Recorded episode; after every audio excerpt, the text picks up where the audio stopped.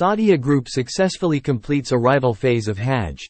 Through the combined efforts of Saudia and Flyadeal, more than 600,000 pilgrims were transported. Mr. Amer Al-Kushail, chief officer of Hajj and Umrah at Saudia Group, expressed his satisfaction with the team's outstanding performance.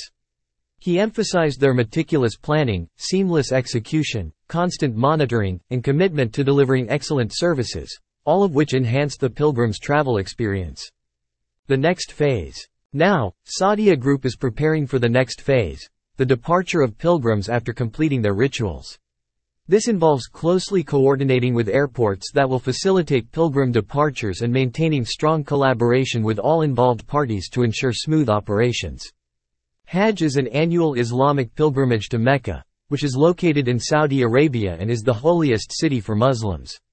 It is considered to be a mandatory religious duty for Muslims which at least once in a lifetime must be accomplished by adults so long as they are financially and physically able to do so.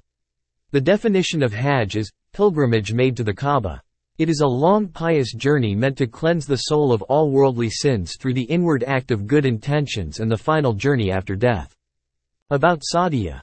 Saudia started out in 1945 with a single twin-engine DC-3, Dakota, HZAAX given to King Abdul Aziz as a gift by U.S. President Franklin D. Roosevelt.